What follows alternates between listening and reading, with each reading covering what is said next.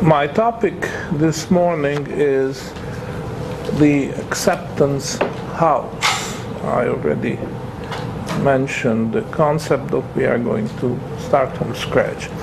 But before I do, I would like to go back a little bit to reflect to three criticisms of the real bills doctrine. One criticism says that a real bill is fraudulent because it promises something which it cannot do and doesn't do. And I believe that what we have covered so far would give an adequate answer to this criticism.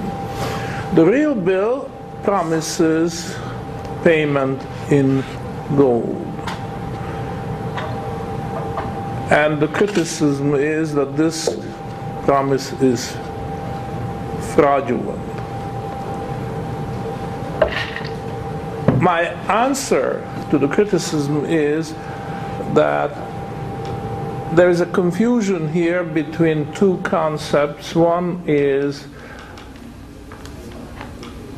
a banknote on the one hand and a gold certificate on the other in the United States before 1933, when uh, Roosevelt confiscated gold coins and other forms of gold of the citizenry, there were two types of paper money. Well, more than two, but let's concentrate on these two in circulation. Uh, one was banknote proper, which more specifically was called a Federal Reserve note, and it did uh, have a legend which referred to gold. And the other type of paper money, which was also in circulation, was gold certificates that was issued by the Treasury. It had nothing to do with the Federal Reserve. It also promised payment in gold to bearer on demand. Now, the distinction between the two is very important. A gold certificate had a legend on it which read, this is to certify that uh, so much gold had been deposited the treasury of the United States and is payable to bearer on demand period. So this was earmarked gold payable to bearer. The banknote um, and by implication real bill because the assets behind a banknote are not gold. It's nowhere stated that the gold had been deposited and is held at the Federal Reserve Bank payable. This is not what it stated. Everybody knew what a real bill was and that the asset backing the banknote, in this case the Federal Reserve uh, note, is a real bill, which is a maturing good on its way to the consumer, maturing into gold, because it's understood that at the end of its journey, when the maturing good reached the market, it will be sold for the gold coin of the consumer, which then would liquidate all the liabilities which arose on the way during the process of production. So there are two different concepts, two different promises involved. And the confusion I refer to, which the critiques of the real bills doctrine are guilty of, is that they by implication suggests that a real bill is just another gold certificate. And that's not the case. It does not say that gold has been earmarked, deposited, and held uh, the bank, treasury, wherever, and is available for immediate delivery. It just said that subject to business conditions, the bank will pay gold uh, to bearer. So there's a difference. There's a difference. If the uh, banknote per se is not a fraudulent instrument. Hmm. if it follows the description as we have gone through it, that there is production, consumer demand, has to be fast enough, has to be 91 days, blah, blah, blah. And at the end of the process, the consumer surrenders the gold coin which then. So, in other words, there is no fraud involved per se. That's the way I look at it. I'm trying to persuade you now. If you are not persuaded, that's partly my fault, but I, I am urging you to think about this. Uh, you know, I mean, uh, I understand psychologically we are all prejudiced about banknotes because there's so much fraud really has been committed deliberately. And as a result, a lot of people suffered great economic pain in uh, Europe, certainly in practically all the countries in Europe. And in North America, if not so far, it, it may not be so far obvious, but we are running into that situation that a lot of people will suffer because of fraud involving banknotes and various promises and so on. My point is that it doesn't have to be that way. There is a way to run a paper money system, uh, let's say real bill based monetary system. And if it's done properly, no fraud and no economic suffering at the end. This is my position. And uh, I'm not trying to conceal it from you that I've been attacked uh, quite viciously by other hard money advocates uh, who say that uh, I, I, completely misjudge the situation because it is defective uh, from the beginning, it's conceived as a fraud and perpet- perpetrated as a fraud, etc., etc. So I uh, thought that in the interest of truth and science, this issue has to be clarified. And that's why I am uh, putting it to you. In fact, I'm asking you to help me to, uh, if you have any lingering doubt, then uh, this is the time and place to bring it out, and perhaps we can pursue it longer. So there, I expect comments and criticism from you during this particular period if you don't quite agree with that. So that was one uh, area where the real bills doctrine was criticized. Well, of course, we haven't finished yet our course, and the missing part is how banks were born. And you see, at that stage, really, we haven't gotten very much farther uh, the point that real bills can circulate on their own wings and under their own power, according to Adam Smith, and uh, that has been tested. In particular, it was tested in England, in the uh, Manchester area, where there's big manufacturing uh, activity, uh, especially cloth and uh, uh, made of wool various stages, weaver, spinner, etc., all that. And uh, it was very important because it was the, uh, the uh, stuff, what's the wool? It's not called Yarn. cloth. No, cloth. when it's made of wool, you don't call it cloth. Do Gabardine? You, do you call it cloth? Well, if it's well, if it's made of cotton, you call it cloth. I know, but what about uh, Gabardine. You think of knit, knit as opposed to cloth, but cloth. uh huh? It is cloth.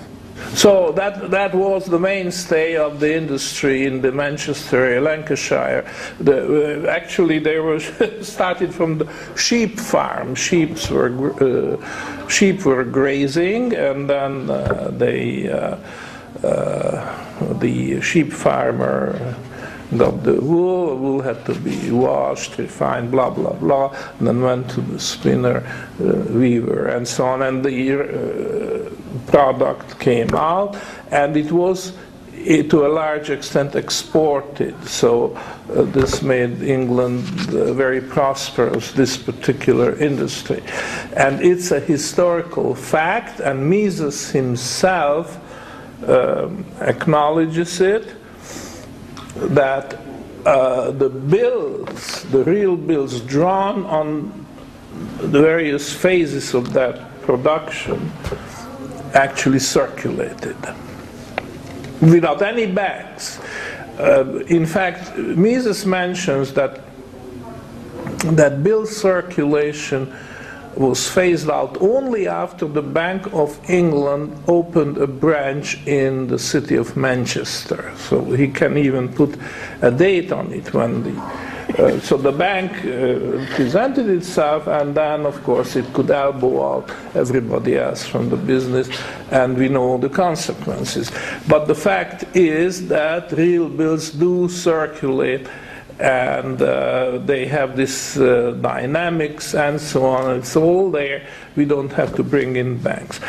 But even when you bring in the bank at the end, because historically that's what happened in uh, practically all the in, in all the known cases, I would say even at that point there is no need immediately to make a charge of fraud, at least in my opinion, because it is possible to to run the banking system uh, on such a commercial basis that there is an underlying asset in the form of a real bill which the bank takes and advances the loan to the uh, producer and keeps these short-term instruments in portfolio until they mature and, and so on. And if the bank ever runs into problems, uh, has to make quick unexpected payments, no problem, because although the real bill is not a gold certificate, very far from it, but the nature of the bill market backing it up is such that the bank can turn around and sell it with virtually uh, no loss. Or if there's a small loss, the bank can just absorb. This is a business expense. A bank is a business like any other, so it has to have capital, and uh, capital is there to uh, provide for. Adversity in the course, which could arise in the course of business. So, uh, all right, the second criticism which uh, arose is that the uh, fractional bank, reserve banking system is fraudulent from it was conceived as a fraudulent uh, uh, business and it just got worse and worse and eventually it collapses. Now, um, I have to take exception because I object to the term fractional reserve because it suggests that the reserves which the bank keeps to cover its liabilities is uh, is uh, not complete. Part of it may be covered with gold, but another part is not. Now, that's not the case, at least not in the situation which I have been trying to explain to you uh, in this lecture series, because one part of the liabilities of the bank, sure, is gold covered, but only a part. And the other part is also covered, although not by gold, but gold, uh, but by real bills which mature into gold coin. And these are all short term bills, so in time the bank will have the gold. Uh, uh, the,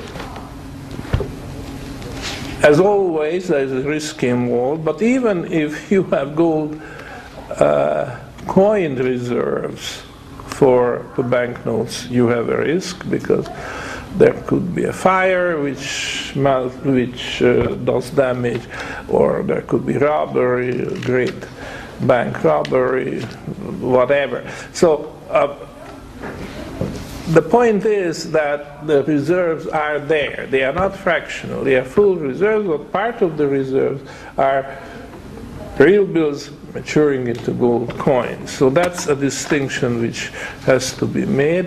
And if you went to court and made a charge that the bank issue, uh, bank uh, note is fraudulent because it promises to pay gold uh, just like a gold certificate does, and it does not have the gold, the title to the gold, so it issues more liabilities than it has assets to show for it, then a reasonable judge would dismiss the charge as uh, with one without substance because there is an obvious difference between a gold certificate and a bank note. The bank note does not state that the gold has been deposited and is there and is available.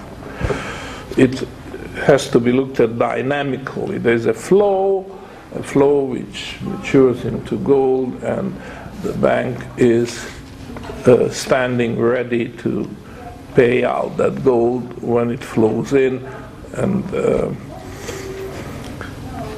so the third one, uh, the third objection is that there is not enough gold in existence. We are not talking about the bank having control. We just say globally there is not enough gold to back all the uh, uh, liabilities represented by the circulating real bills. So the whole system is constructed as a fraud. Um, and and uh, and I think this uh, charge is uh, based on a, a, misunderstanding. A credit system, uh, whether it's bills or bonds, is not working on the assumption that there exists physically that much above ground gold in the world, uh, matching every dollar of gold liability by uh, the same amount of physical gold somewhere. This has never been uh, suggested, and it's not even necessary. And if anybody wanted to create a system like that, it just won't fly because that's not how a gold based system works.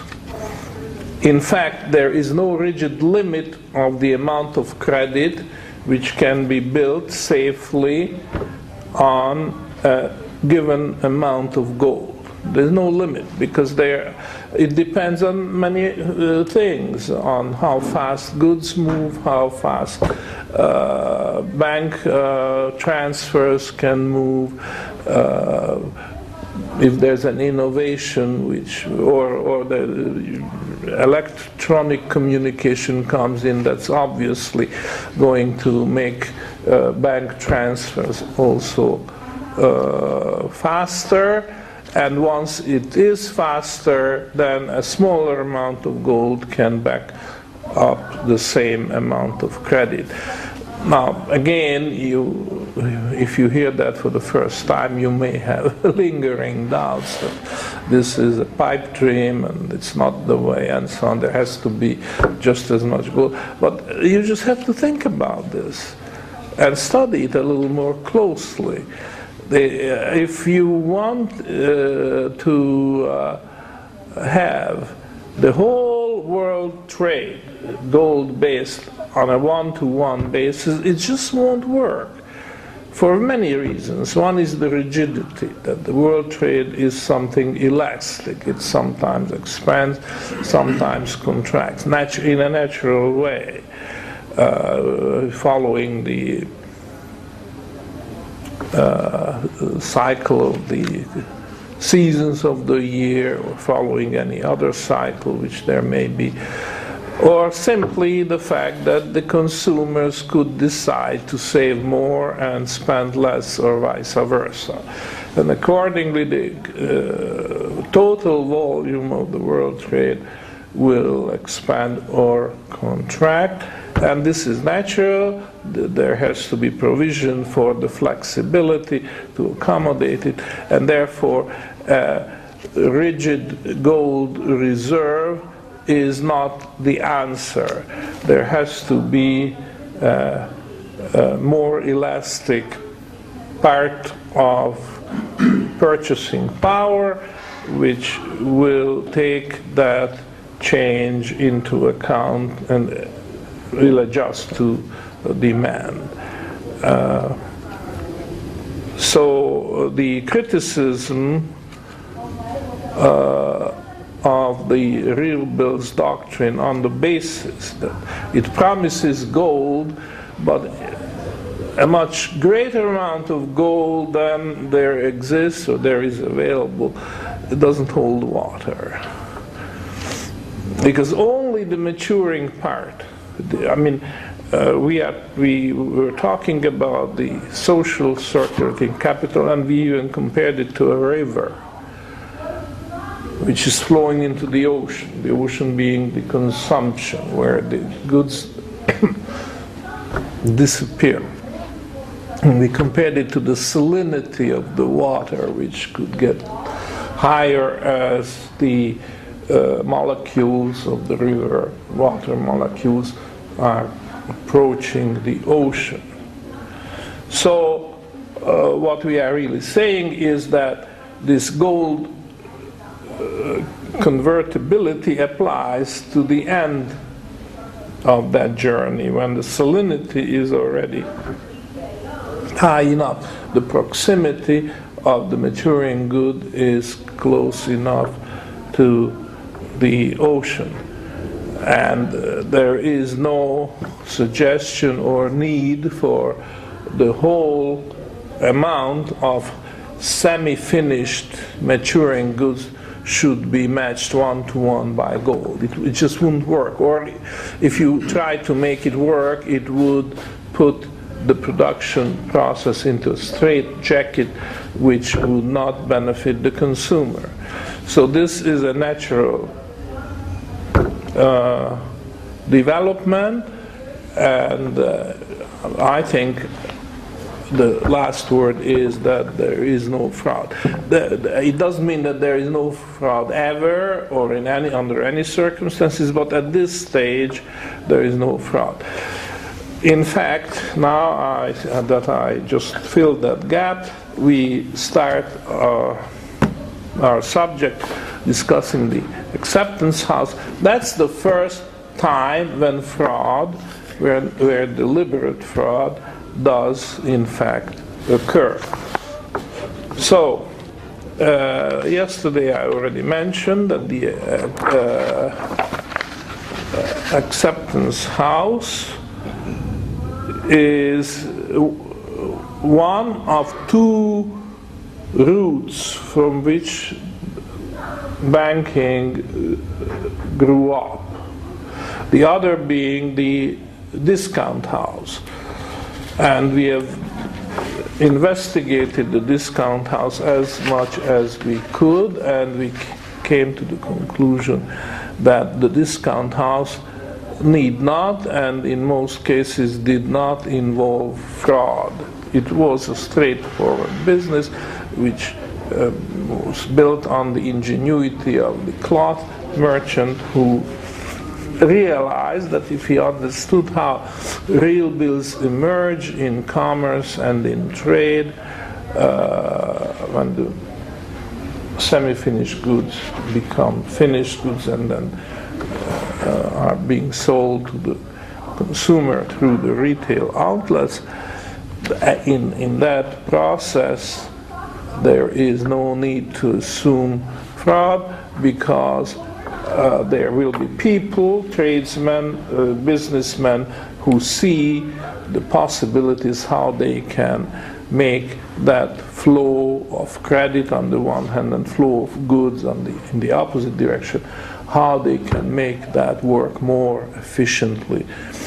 And, and that's all for the good, and everybody benefits. This is not the same. Uh, with the acceptance house. And I'm not going to do hair splitting here and investigate whether there is, it can also be done properly and without fraud, because I uh, have, from my studies of the history and uh, also the theory of the acceptance business, is that in in most cases it was fraudulent. And I, and I don't even see the need to uh, improve it because sooner or later it will uh, become fraudulent. The uh, forces, economic forces present are such that the acceptance business is not a well conceived business. That's my impression. But again, it's open to argument, and if you uh, have objection, I'll be very happy to to uh, listen to it and uh, discuss it any further. But there are good guys and there are bad guys, and the good guys are involved in the discount house business, and the bad guys are involved in the acceptance business. This is a broad, uh, sweeping statement uh, which uh, may be subject to correction as far as there are exceptions. As always, there are small exceptions here and there. But I think by and large, this might be a, a, an acceptable position uh, that we, when we analyzed the banking system as it grew up and as it uh, uh, came to control our lives, which we, uh, of course, object to, and we would like to free ourselves, uh, see ourselves free once more, then um, uh, if we approach it in this sense that uh, the banking business has two roots in historically from which it was being nourished. There was a good root and there was a bad root. This discount house, the acceptance, just like in the Bible, in the Garden of Eden, the, uh, uh, there were two trees, the tree of the good knowledge is that uh, is that uh, the word the Bible uses and the good the, the tree of the bad knowledge. In in the Bible the Garden of Eden. Yeah. God gave Adam and Eve the Garden of Eden and there were two uh, two the fruit of the tree of trees fruit, I think it was the tree of life and the tree yeah. of the good. knowledge of good and evil. Good, good and evil. Oh, good and evil. All yeah, right. Tree of life. One, so, one was just the tree of life, one was just the yeah. knowledge. I, I, I just find this analogy interesting. You might say the Bible is also an oversimplification. You might say the uh, what I am suggesting here uh, that the good guy is the uh, uh discount house, bad guy, the acceptance of that is also an oversimplification. Could be, but perhaps uh, we just have to have some simplification when we study because if we try to study uh, reality in its original complexity, that's not going to work. You just have to, at one stage or another, simplify things. Yes? I'm not sure that I know what an acceptance house is. Okay, I, I introduced the concept yesterday. I'm going to repeat Okay. repeat it. Okay. Uh, and this is just an introduction. Put the uh, thing into a framework. Good guys, bad guys, right? It's like Bush. Now the end product was bad. We know the banks, but why was it corrupted? Okay. Now the acceptance house grew out of an idea which came to, uh, as I describe it in this uh, second uh, greatest story ever told, the idea occurred to the baker.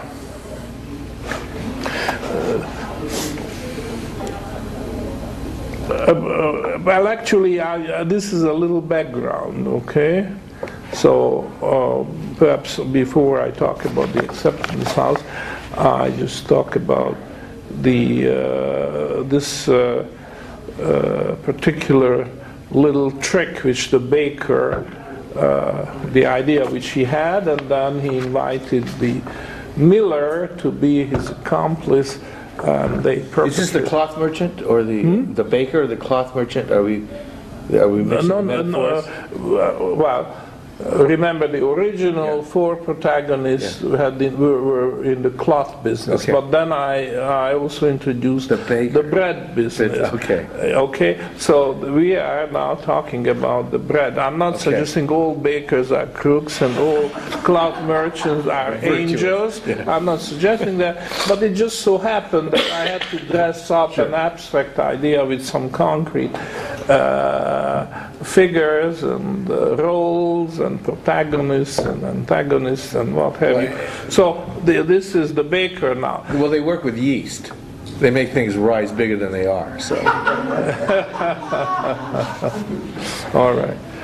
You can you can color it and dress it up, but uh, uh, you know here we have to keep it a little bit s- simple because if it's too complicated, it would lead us too far. So. Uh,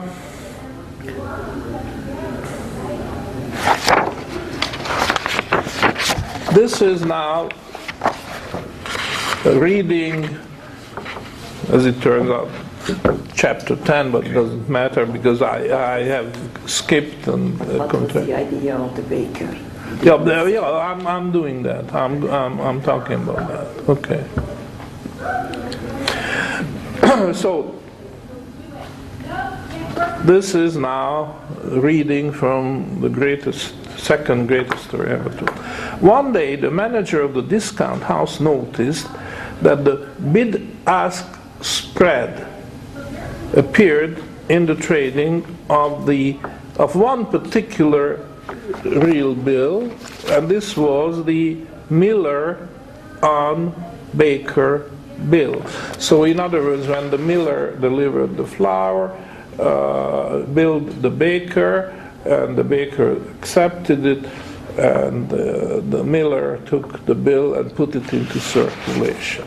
And normally, the real bills traded at no spread or very, very little spread. And at the acceptance house, uh, people, uh, the uh, manager noticed that there is something going on here, something fishy, because this particular bill showed an unusually wide spread.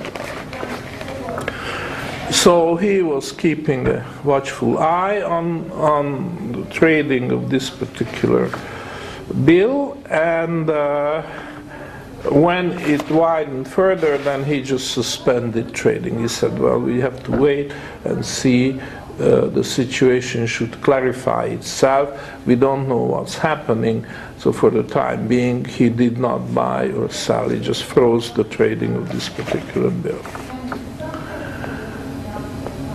Uh, So at this point, I might just go out of my way just very little bit and explain why the spread should be either zero or very, very small. Well, I would say it's never really zero, but it could be so small that uh, people won't bother collecting, uh, well, well, they won't bother to quote, keep quoting two prices instead of one. So, uh, you know, uh, simplifying matters, uh, we might say the spread is zero, but in fact it's never zero. It's just so small that it's negligible and people do tend to neglect it. So why is that the case? Why should it be the case? And the answer is, if you think of it, is that the bill, the real bill, is an appreciating asset. It is worth more day after day because it is approaching maturity. So remember, the bill before maturity is subject to discount.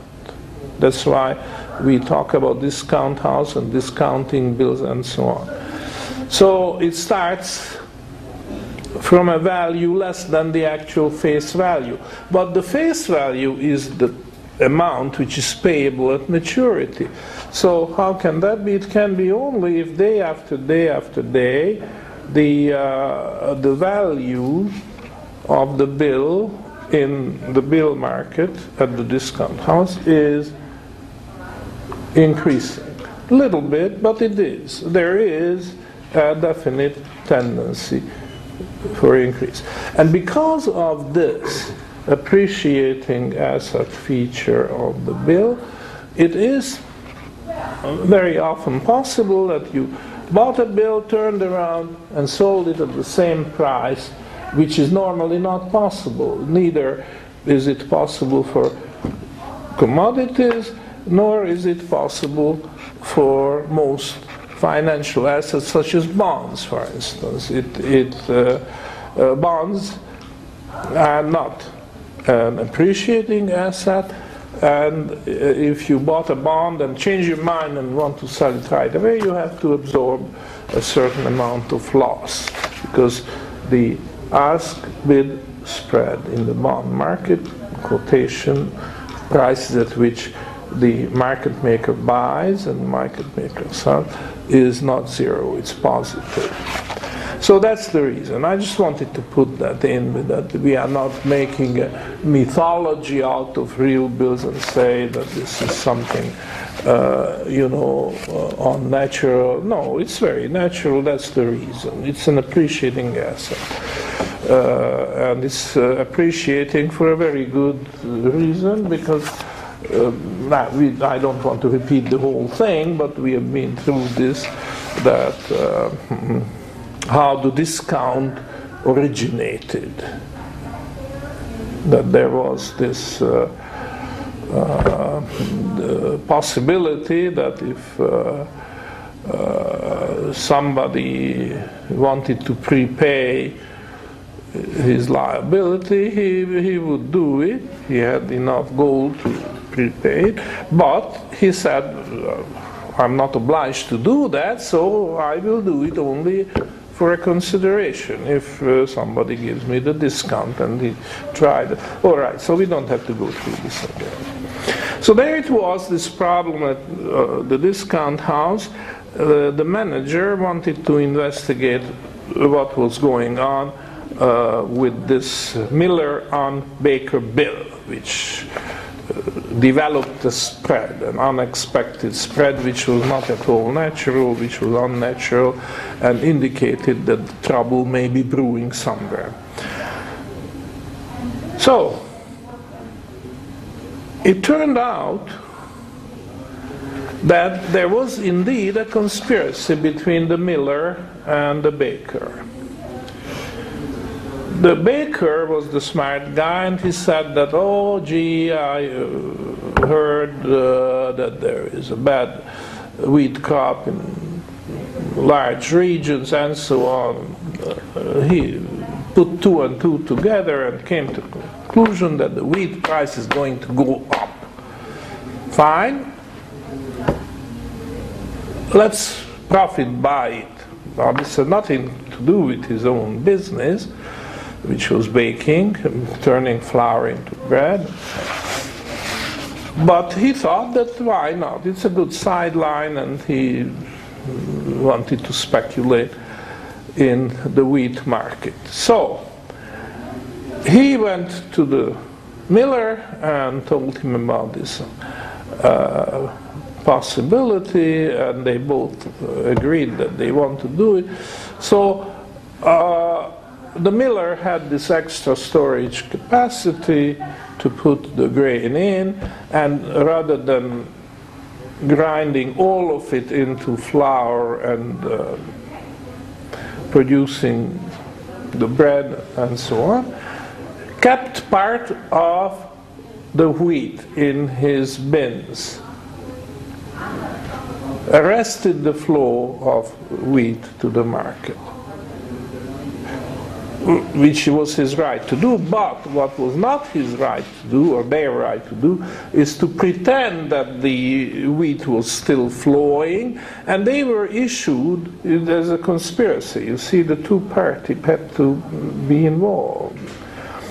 Uh, the two parties, the, both the baker and the miller, they pretended that the wheat was flowing to the market, baked into bread, the flour baked. And so, and they kept issuing bills, real bills, against that idled wheat. And this they didn't have the right to do. Because uh, the whole real bill circulation is based on the axiom that the merchandise is moving to the ultimate consumer. And not only is it moving, but it has to move with a minimum speed. So that in 91 days, the merchandise sold and consumed. So if you pretend on your document that this thing is moving, when in fact you have arrested its movement, then you committed a fraud. That's one thing. But the other and more important uh, thing was that uh, the uh, uh now what, what was I going to say here? Uh, the uh, the big, big difference between the us and the us and hmm? the, the big difference between the us and, and uh, the difference. Yeah, that, that was a consequence. Okay, but now I'm, I'm pointing out why is this fraudulent to arrest the movement of merchandise while pretending that it's moving. Okay, well, one is a lie. There's a lie involved. Uh, but there is another one which has to do with the fact that uh, that you finance your speculation. Oh, these conspirators are speculating on the wheat uh, price. There's nothing to do. Uh, sorry, there's nothing wrong with speculation per se. What we criticize is the way you finance your speculation. Now, when you issue bills pretending that the wheat is moving when it's in fact held in storage in the expectation of highest uh, price, you are financing your holding of wheat uh, throwing all the risk to society. They're capturing the social circulating capital for their own benefit. Yeah. I think that's the terminology you were using. yeah. But the finance, the risk. Now you see, fine, you speculate, you incur risk, and you're aware of that risk, and you're willing to shoulder it, that's fine. But if you try to put the risk on society, that is definitely wrong. And that's what's happening, and that's what we should see clearly. When this conspiracy to put in fictitious real bills into circulation, pretending excuse me, pretending that the wheat is moving when in fact it's held in storage uh, in the hope of higher uh, wheat price, then what is happening is that you finance uh, your speculation uh, illegitimately because you are throwing the risk on the shoulders of society and and and that's not proper that's a fraud and this is wrong. And it's very dangerous also as as uh, the further unfolding of the story showed That's stunning. That- I, I, I, uh, Professor, I have to say that that really is is stunning. To me, it's it's um, uh, new thinking. It uh, it points out a uh, a problem where, and, and in such a way that we have never viewed it, or at least collectively viewed it that way, that the uh, private profit in this case, comes at, uh, at the expense of the public good. Um, And uh, we've, we've come to uh, accept the fact that uh, private uh, profit, speculation, speculative profit, at the expense of the public good is, well, it's got to come from somewhere. You know, and, th- and so be it. That's the marketplace. But that's merely the marketplace as it is today that in the fully functioning marketplace that you described before, when real bills were in circulation before the banking system, it didn't happen. And that's, that's, that's the greatest difference. And it fully functioned eh, with, because it was, the market was to the collective good That's- of the, of the social body. yeah and uh, and the, the speculation included That. Because uh, speculation has a role to play. Uh, s- speculation helps to eliminate the wide swings in the market. Uh, some smart speculators anticipate correctly a future shortage, so they are buying before the knowledge becomes widely dissipated, and, they they are paid for that. It's a service.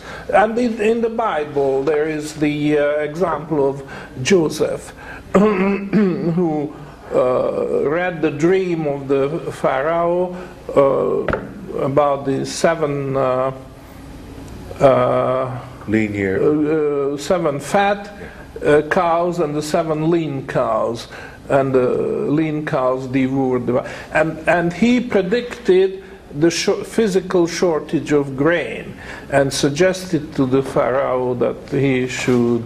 Uh, buy up the cheap. That was speculation, and it served society because it saved a lot of suffering when the shortages really turned out, and so on. So speculation is uh, an organic part of the uh, of uh, the economic activity. Uh, it's uh, it's beneficial.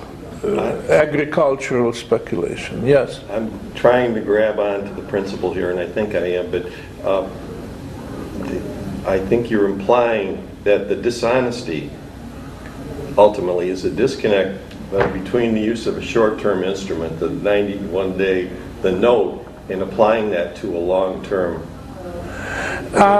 Is that, can I, is that a fair No, no, no, because it could be, it, all this could happen within 91 days or outside of 91. You That's not. implied, though, I thought that, that the dishonesty was the extension of that period, Um, beyond 90. I am calling attention to the way of finance. You are a speculator, it's a legitimate business, and you have the knowledge to do it, and you take the risks. Fine, nothing to You're criticize. not saying about. anything about But- term. You're not implying anything No, about term. no, no, because there are examples for both Okay. short-term, pec- uh, What's the longer term. dishonesty then if it doesn't apply to term? Uh, And what's the burden that's put, uh, put on society through the act? Okay, the way to finance. Now, if you speculate, which means you buy up supplies while they are plentiful because you anticipate shortages when you can benefit uh, from a higher price. This is fine, but you have to worry about financing your inventory, speculative inventory, because that's more than what uh, society is prepared to carry in the normal course of consumption. You, you, you see something which yeah. nobody else sees. Okay. So you want to finance your inventory. And if you do it out of your own pocket, fine. You are above reproach. Absolutely.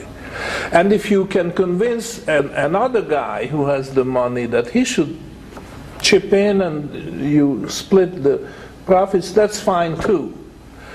What is objectionable and what is fraudulent is if you use the uh, built in facilities in social relations, which the bill market certainly is, which the real bill certainly is. You use that for the wrong purpose gotcha. to derive private advantage from a publicly provided service. Mm-hmm. You see?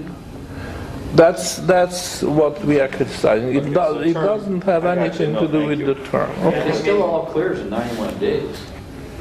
If, if, if I, the baker, still cleared in 91 days and the goals and system, uh, see that? Oh, then no, bill's performance, it's, it's no. uh, I, I think I see another way of putting it. Uh, maybe uh, Frank to, uh, to I, I would say the dishonesty is if I've now bought that real bill from the uh, baker, thinking that I was getting a very low risk instrument Yeah. because uh, a good was moving up in the market. Gotcha, yeah. Were I to know that it was actually I was financing someone's speculation and that something might go wrong in a speculation, I might get nothing Yeah. on that. That's the fraud that Yeah. you're using a that you're using a low.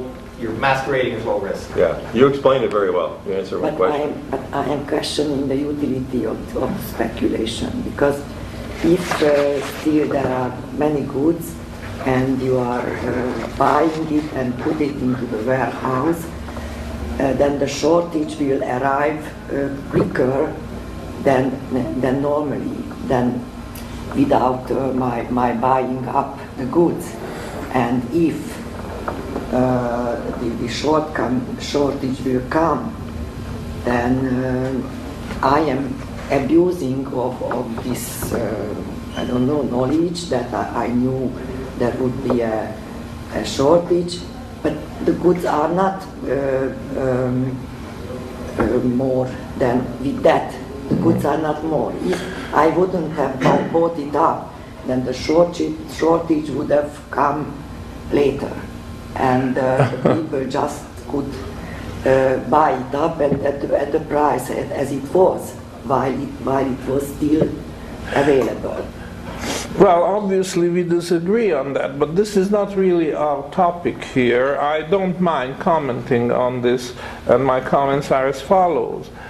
Uh, here is a speculator who, who sees something which practically nobody else sees. It could be you because he made a special study, he's more of an expert. It could be that he's just uh, divining this doesn't matter how, but he sees something. He sees shortages coming. Shortages are not there at the time when he buys. In fact, there is a surplus. That's why the price is low. Remember, he buys yes. when the price is he, low. But if he doesn't buy it up, then the shortage will come later. No, if he doesn't buy it up, the price would even fall more. And remember, when the price falls abruptly, it hurts the producer. When the price rises abruptly, it hurts the consumer. So somebody is getting hurt when the price is volatile. And all the speculator does, if he does it properly, is to tamper. He, he cannot probably eliminate the price fluctuation. That's the nature of the markets. But certainly the abruptness of price changes, he does. And that's uh, very obvious. He buys before the uh, before the shortage, so it's not obvious. There's abundance, and that's all other people see. Too much. They not interested. They know that there's plenty. But he knows that this is coming to an end. The speculator does. He sees that. So when he buys, he he um, his buying has the result that the price does not fall more or it does not fall so precipitously. And that's the point, that's the whole point. Could I uh, just address this, please? I have something to say. It's not not just the, this little. This is only the core, the ripple spread. If the prices go lower and lower and lower, farmers go bankrupt. Farmers uh, plant less because they're not being paid for their product. The consumers use up the, the, stuff and throw it away, they waste it. In Russia, they used to use bread as, as toys for the kids because it was subsidized, the price was so cheap. So there's a big distortion in the market. Then when the shortage comes, those farmers who are out of business cannot supply. So there's a bigger shortage. The price goes up. And who suffers the most? The poor people who don't have the money. So the speculator, yeah. by maintaining the price, helps to maintain the supply and protects the poorest people yeah. by having the supply available when the prices are going higher. Yeah, this is exactly right. As, as, as Rudy points out, it's only half of the loaf when you see what happens when he buys. But the other half is when the shortage does, in fact, materialize and the price jumps, and there would be no way to satisfy that demand if the speculator did not have the extra storage. Now, of course, he will charge more than he paid for it because th- that was the whole thing. But people will be happy to pay because already everybody sees the shortage and therefore they know that they just need uh, it could be food stuff, as you say, but it could be something else. So, uh, as I say, this is not my topic here. I got it. But if you if you think about this, you will agree that uh, a lot of envy goes into the criticism of speculators, and, and I don't think that is right. You have to address the problem, what he does wrong, and, and that is the answer. It's not speculation per se what is wrong, but the way to finance your inventories, speculative inventories. By the way, the speculator can also lose, right? Because the uh, shortage he anticipated may not materialize for various reasons. And if that's the case, then the speculator is going to lose. But he's well prepared to do that if he financed his uh, speculation in the right way. And uh, throwing the risk on society is definitely not the right way, because then society suffers for the foolish uh, idea uh, or, or, or just a misstep of the speculator. I mean, we all make missteps, the speculator does too. He doesn't have to be foolish, he, he knows that nine out of ten speculations he has will succeed and he is fully prepared to meet the loss on the one which where he, he, he loses money, where he was wrong. So that's part of, of his business. But the point is that in the case there is a loss, he has no right to shove the loss to society. There's no, this is not right. Uh, the whole bill market, real bill circulation is designed to finance a very essential public service to supply the consumer with the most urgently demanded goods, foodstuff and others. And for that purpose, society developed a system, the bill, uh, the real bill system, which is a wonderful way of uh, reducing the amount of capital. If you are a tradesman, whether it's the spinner or the weaver, you have to have capital, and a large part of that capital is circulating capital.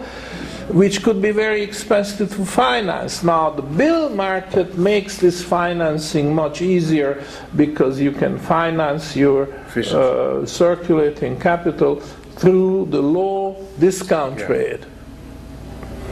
And if, if the underlying good moves too slowly, uh, uh, you can blame the consumer for it, but then you have no choice but you calculate, you have to carry uh, a higher capital because you have to pay the higher interest rate to finance your inventory.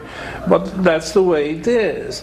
As society does have this overwhelming need to finance essential goods, foodstuff, whatever else, which uh, the consumption pattern of which is very uh, regular, predictable, and there is no need to finance it through expensive ways such as interest rates, long term, whatever.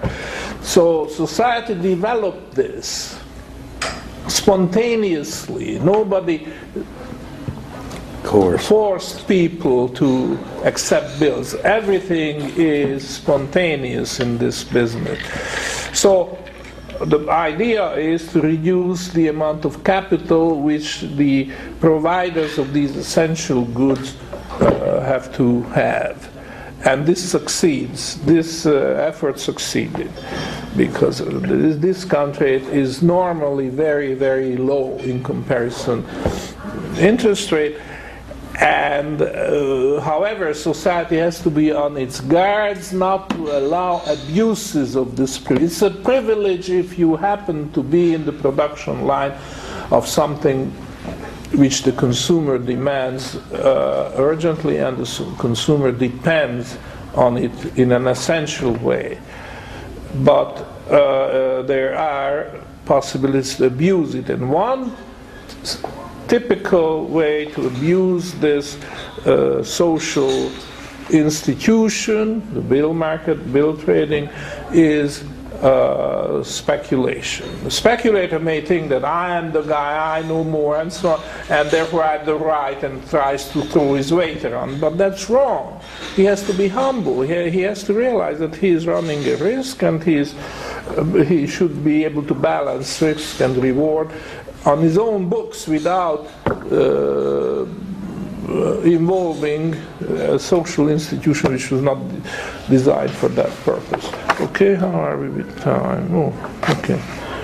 Now, as this story unfolds here, you will get your copy and you can read it. The speculation ended in fiasco. For some reason, the uh, wheat price didn't rise or didn't rise as much as they were hoping that it would. And therefore, as a result, there was uh, a multitude of these uh, uh, Miller on Baker bills. And then they ended up with a surplus which nobody wanted, and, uh, and uh, they just had to feed it into the thing. But as a result, uh, there were losses, and the losses was, were borne by public at large. Yes. Could you explain why the spread got bigger? Because that was Yeah. your red flag, and I think that's so important Yeah, to understand. yeah. Uh, th- yeah, that's a very good point because because it shows that nature has a built-in uh, warning signal, right? So we agree that there were more bills, uh, Miller on Baker bills, put into circulation by the conspirators than uh, there was need for. Because the uh, the extra inventory of wheat which was in storage uh, was not moving. So by that amount there were there was a an excess overflow of Miller on Baker bills now when a market develops a surplus, then the uh, the price is tends to fall, right? But here we, we are in the bill market situation where there are a lot of people who make it their business to check things out. And they realize that this is not a natural thing. It's not like there is more wheat which has to be sold, whatever price it may fetch. This is something which is not natural, which is artificial, which is manipulated. So they will stand back, even though the pr- price at which they could buy that bill is lower, they are not buying. They just stand aside. They don't understand and they think this is wrong. You know, the, in other words, these peop, these bill traders in the bill market see that there are more of a certain type of bill. Then that's their reaction. They are not buying, even if the price is falling. You see, so uh, withdrawing their offer to buy, the spread. There's still the same amount of bills which people want to sell, but the buy, the number of buyers is thinned out by that effect, which I'm explaining. And that not that is going to make the spread wider. I don't know if uh, this is. Okay, I, I understand the, the experts who are, maybe they balance the bread sales with the wheat, there's more wheat than bread. Yeah. Through the market somehow, so you say there's a, there's a Yeah. balance or something, I guess that's what They are not aware that there is a conspiracy. They are not aware. All, all they see is what's going on in the bill market. And, this, and they just watch the volume of these bills to flow through the market and say, there's something, something fishy here. This is not, yeah, yeah. They have an extra uh, ordinary sense of smell. This is, this is not right. So they stand aside waiting for clarification. And sooner or later it will come. so the speculation ended in a fiasco. As a result, whoa, that's important, the maturing bills, because at the same time, of course, these bills do mature. The wheat is sitting in the bin, not moving at all, and the bill matures. And it's supposed to be paid out of the uh, gold coin of the consumer. But there's no consumer because nobody consumes the wheat as it is. And therefore, uh, the only possibility is uh, for the conspirators is to roll over their maturing bills. In other words, in, Money from their pocket. in other words, when the bill matures, they draw a new bill, a fresh bill with a new maturity date, 91 day- days later, on the same wheat which is still in storage. Now that violates an absolute law of real bills that you never ever, under no circumstances, are supposed to roll over. That's an absolute, and um, uh, although I didn't devote a separate, separate chapter to this, but please make a note. This is an absolute no-no. There is no exception to it. You can you can uh, argue with uh, uh, with uh, sickness in the family or uh, meteors uh, raining. Widows and orphans. Yeah, widows and orphans. widows and orphans. There is no exception because that is a vi- an absolute violation. No exceptions, no excuses. You just have to pay. So that is where the thing can go wrong, and it does go wrong in, in many cases. And, and it has the consequences. And by the way, it's also inflation. This is how inflation starts, but let's not go into that. So, this was a very serious violation of the statutes of the bill market because the limitation of 91 days on the maturity of bills is absolute. Under no circumstances must the bill on the same good be redrawn and put in back into circulation. In the meantime, the bill market grew less accommodating. So while all this happened, the uh, people became more suspicious and they didn't buy as easily. Uh, they checked things out more closely than they did before. So, as the fraudulent Miller and Baker bills were, in addition to the regular ones supporting the supply of the consumer with bread, that is, on merchandise that did indeed move, the bid ask spread appeared, as, as uh, we have explained.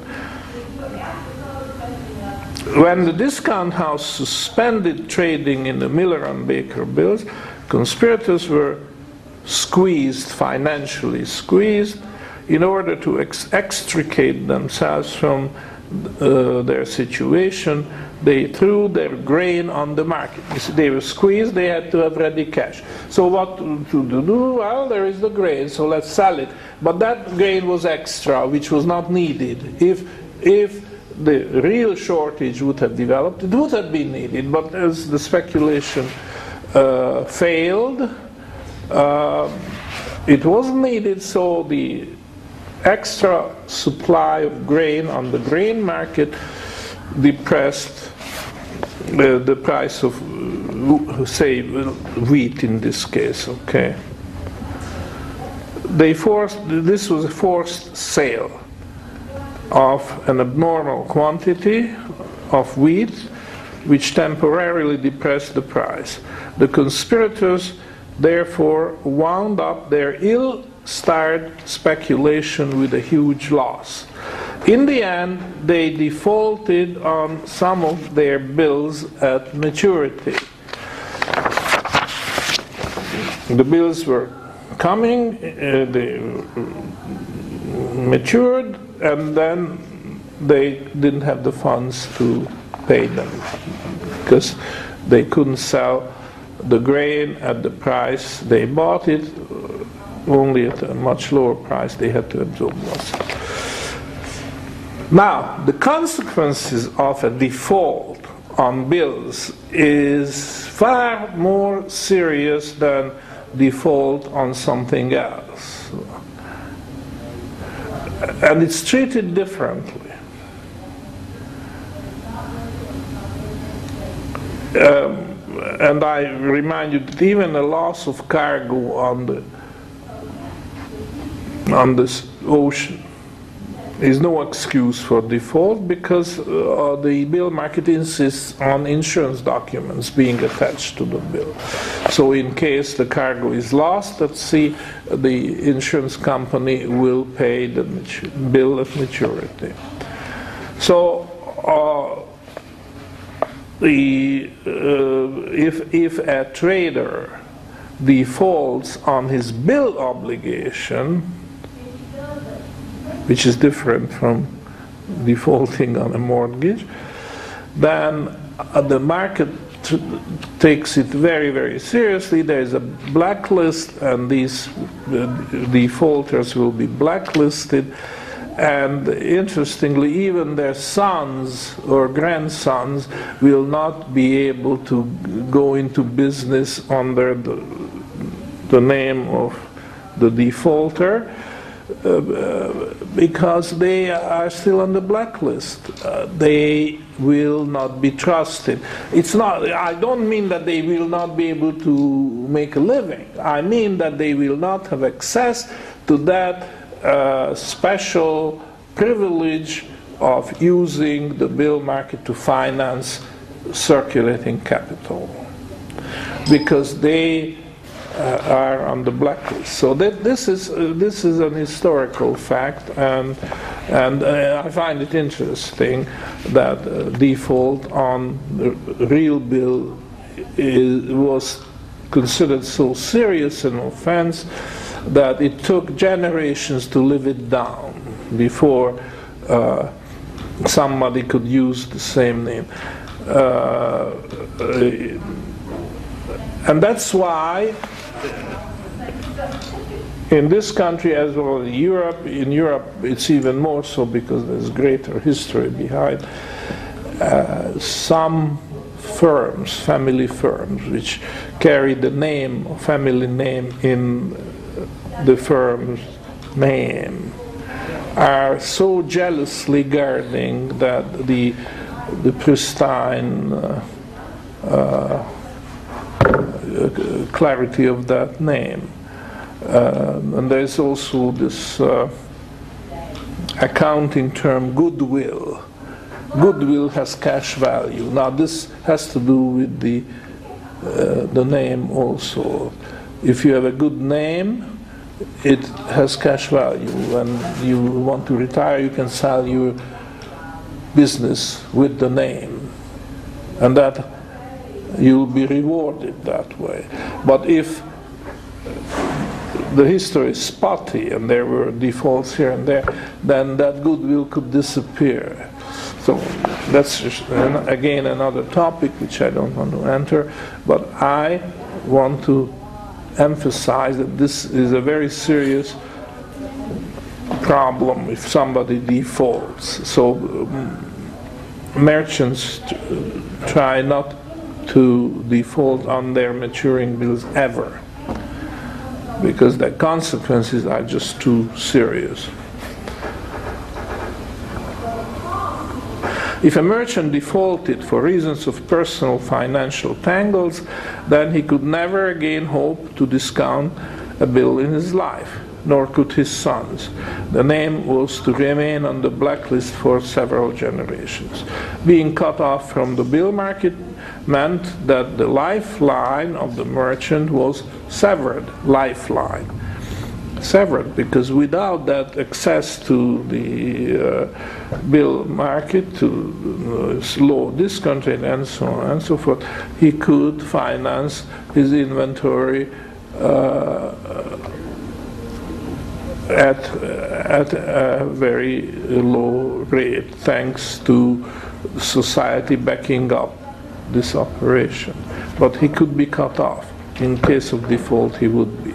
You'd have to make a living as an accountant. or a banker. You're a banker. The merchant found himself out of business. This was exactly the fate awaiting the miller and his accomplice, the baker. I, I think I uh, still haven't mentioned uh, Acceptance House. Uh, it's wonderful. But, uh, but it's a consequence of this. So rather than starting it now, I think we have uh, the break. That's your theme for 2:30. The acceptance house? Yeah, well, that's the agenda. All right. I'm looking for sorry. the re- The revolt of quality. Is that, is that what we're on? I'm looking at the agenda, Doctor. Uh, the, the agenda Yeah. has been upset by several factors. Okay. Marketplace. And uh, therefore, Carol came in yesterday, so if you would like to on plan. update, the- that's what I'm planning, all Okay. right? Let me tell you what I'm planning. So the acceptance house will be part of the next period, and then I want to talk about borrowing short and lending long in general. So that will be at 2:30 at 2:30 in the afternoon. And uh, 4:30 will be the unadulterated gold standard which was originally scheduled for tomorrow. Now, the last uh, meet, the meeting of this uh, sequence of lectures is tomorrow, and I thought perhaps we keep it a little bit open in the sense that I will take up half of the time and then we should have a discussion on the gen, on the whole uh, topic of real, and also on the topical nature of this. Why we are talking about this. This is, uh, this is old hat, goes back to Adam Smith, and so on and so forth. Our adversaries say that this has been refuted a hundred times and so on. But we insist this is topical, this is something we have to talk about because of the crisis we are facing. So how this uh, might just help solving the crisis. And that's tomorrow morning, okay? So please be prepared with your questions uh, and, and uh, comments tomorrow because, as I say, I want a, a cooperative effort to, to round it off. Okay, and, uh, some topics were missed, but they were the ones which I thought were less important. And in any case, they are available in printed form, and uh, we are working on it that uh, distribute the uh, uh, uh, today and tomorrow. Okay, very good. Thank you. Thank you.